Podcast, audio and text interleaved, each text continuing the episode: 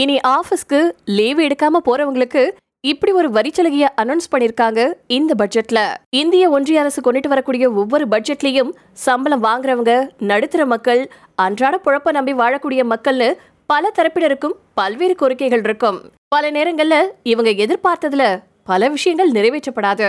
சில நேரங்கள்ல யாருமே எதிர்பார்க்காம மேல சொல்லிருக்கிற மாதிரி நடுத்தர மற்றும் அடித்தட்டு மக்களுக்கு உதவக்கூடிய வகையில ஒரு சில அறிவிப்புகள் வரும். அப்படி இந்திய நிதியமைச்சர் நிர்மலா சீதாராமன் வாசிச்ச பட்ஜெட்ல இன்னைக்கு ஒரு அறிவிப்பு வந்திருக்கு. பொதுவா ஒரு நிறுவனத்துல வேலை செய்யக்கூடிய ஊழியர்கள் அவங்களுக்கு வழங்கப்படக்கூடிய விடுப்பு நாட்களை எடுத்துக்கலனா அதுல குறிப்பிட்ட நாட்கள் அடுத்த வருஷத்துக்கு கேரி ஃபார்வர்ட் செய்யப்படும். சில பல ஆண்டுகள் அதே நிறுவனத்துல வேலை பார்த்துட்டு ஓய்வு பெறும்போது அல்லது வேறு ஒரு நிறுவனத்துக்கு வேலைக்கு மாறும்போது இந்த விடுப்பு நாட்களை பயன்படுத்தாம இருந்ததுக்காகவே லீவ் என்கேஜ்மெண்ட் அப்படிங்கக்கூடிய பேர்ல ஒரு குறிப்பிட்ட அளவுக்கு பணம் வழங்கப்படுமா?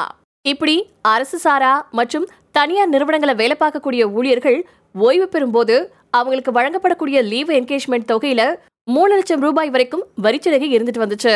இந்த தொகை கிட்டத்தட்ட ரெண்டாயிரத்தி ரெண்டாவது வருஷம் நிர்ணயிக்கப்பட்டுச்சு. அதுக்கப்புறமா இது தொடர்பா எந்த ஒரு அறிவிப்பும் யாராலையுமே அறிவிக்கப்படல.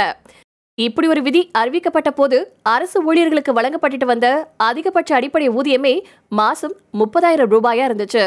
இப்ப இந்த தொகை இருபத்தஞ்சு லட்சமா உயர்த்த இந்திய ஒன்றிய அரசின் நிதியமைச்சர் நிர்மலா சீதாராமன் முழுமொழிஞ்சிருக்காங்க இந்த புதிய அறிவிப்பு அமலுக்கு வந்துச்சுன்னா தனியார் நிறுவனங்கள் மற்றும் அரசு சாரா நிறுவனங்கள்ல வேலை பார்க்கக்கூடிய ஊழியர்கள் லீவ் என்கேஜ்மெண்ட் தொகைக்கு வரி செலுத்துறதுக்கு பயந்து விடுப்பை எடுத்தே ஆக வேண்டும் அப்படிங்கக்கூடிய கட்டாயத்துல விடுப்பை எடுக்க வேண்டிய தேவையில்லை.